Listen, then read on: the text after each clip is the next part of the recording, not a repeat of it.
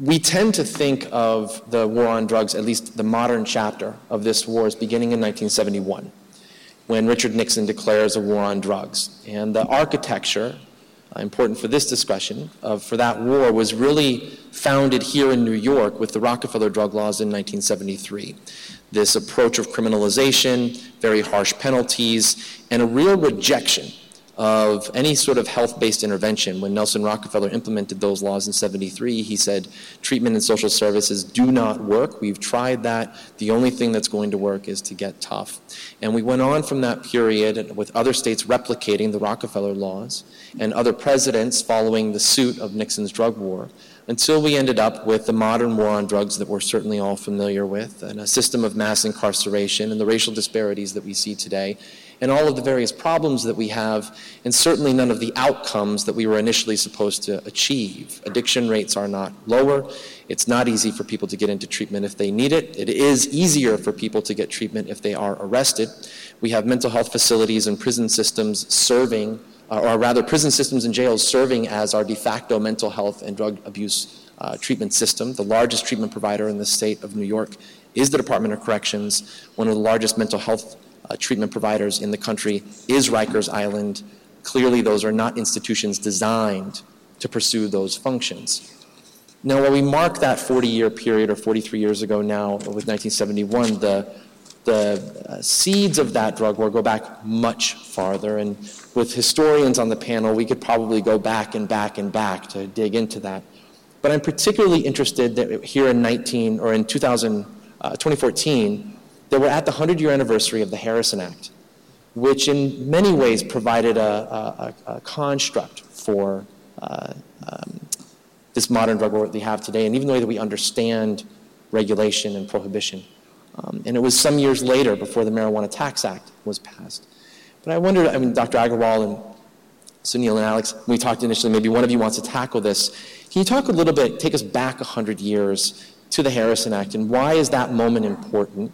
And then maybe can one of, one of you walk us into um, uh, the era of the LaGuardia report, um, how those two things uh, connect, and why it is that we should pay attention to that era as we're looking forward to address the drug policies uh, today. Okay. Uh, I'll start. The Harrison Act, of course, did not come out of the blue, and there were a lot of um, feeds into its passage in 1914. One of the things that's significant about drug prohibition in this country is that it depends, as I know you all know, on linkages between particularly particular drugs and particular immigrant and racial groups, and that had already been in play for over 40 years um, in 1914.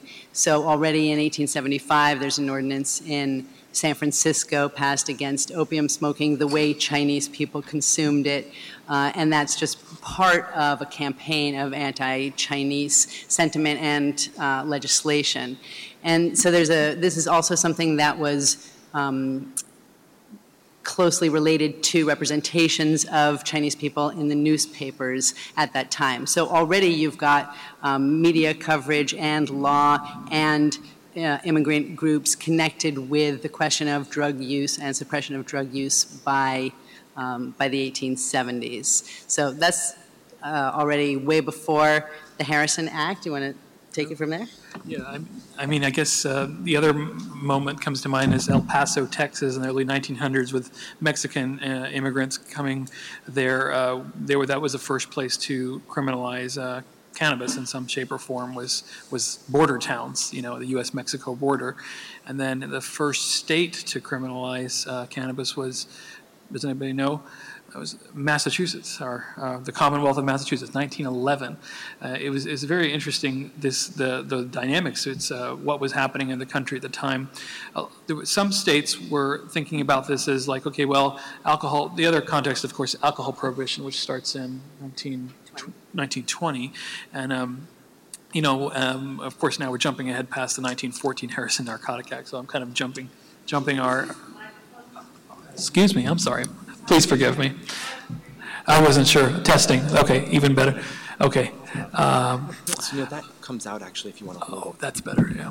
Okay, so all I was uh, mentioning was the history of the um, uh, early 1900s, uh, the, El Paso, Texas passes the first law criminalizing marijuana use directed against Mexican immigrants. 1911, uh, Massachusetts criminalizes marijuana. The Alcohol Prohibition, 1920. Um, Harrison Narcotic Act, 1914. Uh, there was a, a wave of uh, this actually was called a progressive movement.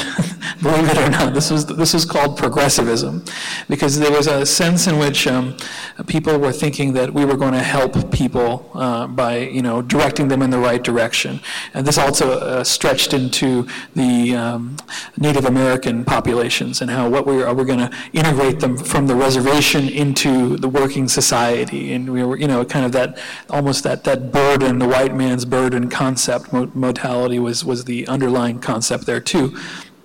Certainly, with prohibitions of alcohol, there was also issues around domestic violence and uh, the with the increasing rights of women to vote. Um, this was seen as an as an issue to um, you know that women would get behind because of the um, correlation between domestic violence and alcohol problematic alcohol use.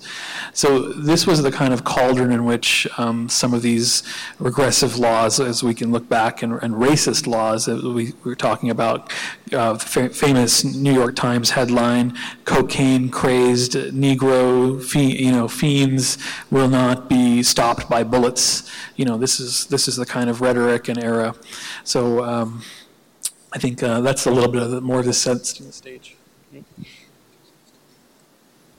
Yeah, I, I guess uh, I'd like to throw in there that um, unmentioned so far were the largest population of opiate users in the 19th century, which were uh, native born, white, middle class men, and especially women who were not, uh, you know, they were equally distributed, urban and, and uh, rural, uh, particularly in the South, but that, that, this population of opiate users who were probably the most, uh, contributed the most numbers of opiate addicts at this time, they were, uh, they were seen by reformers or people who were concerned about addiction as a public problem. This population was understood to be suffering from a different problem than opium smoking Chinese in San Francisco or marijuana smoking Mexicans or immigrants and African Americans using um, narcotics that had been purchased on the street. And so there were two really broad groups of drug users by the time the Harrison Act is being, um, is, is being debated and passed.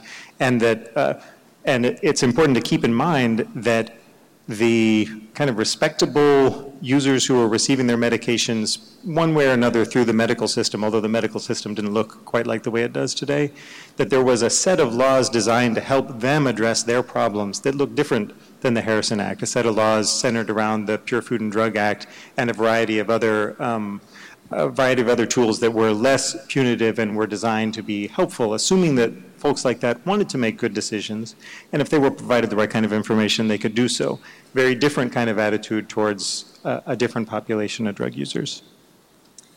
Another important feed into the Harrison Act was a set of international conventions that took place between 1909 and 1915. And the reason that there's a direct influence is that the very same people who represented the United States at those conventions were the people who drafted the legislation uh, domestically. And part of the argument for the legislation is we need to be in, in compliance with international treaties uh, on the subject of drug trafficking and drug use.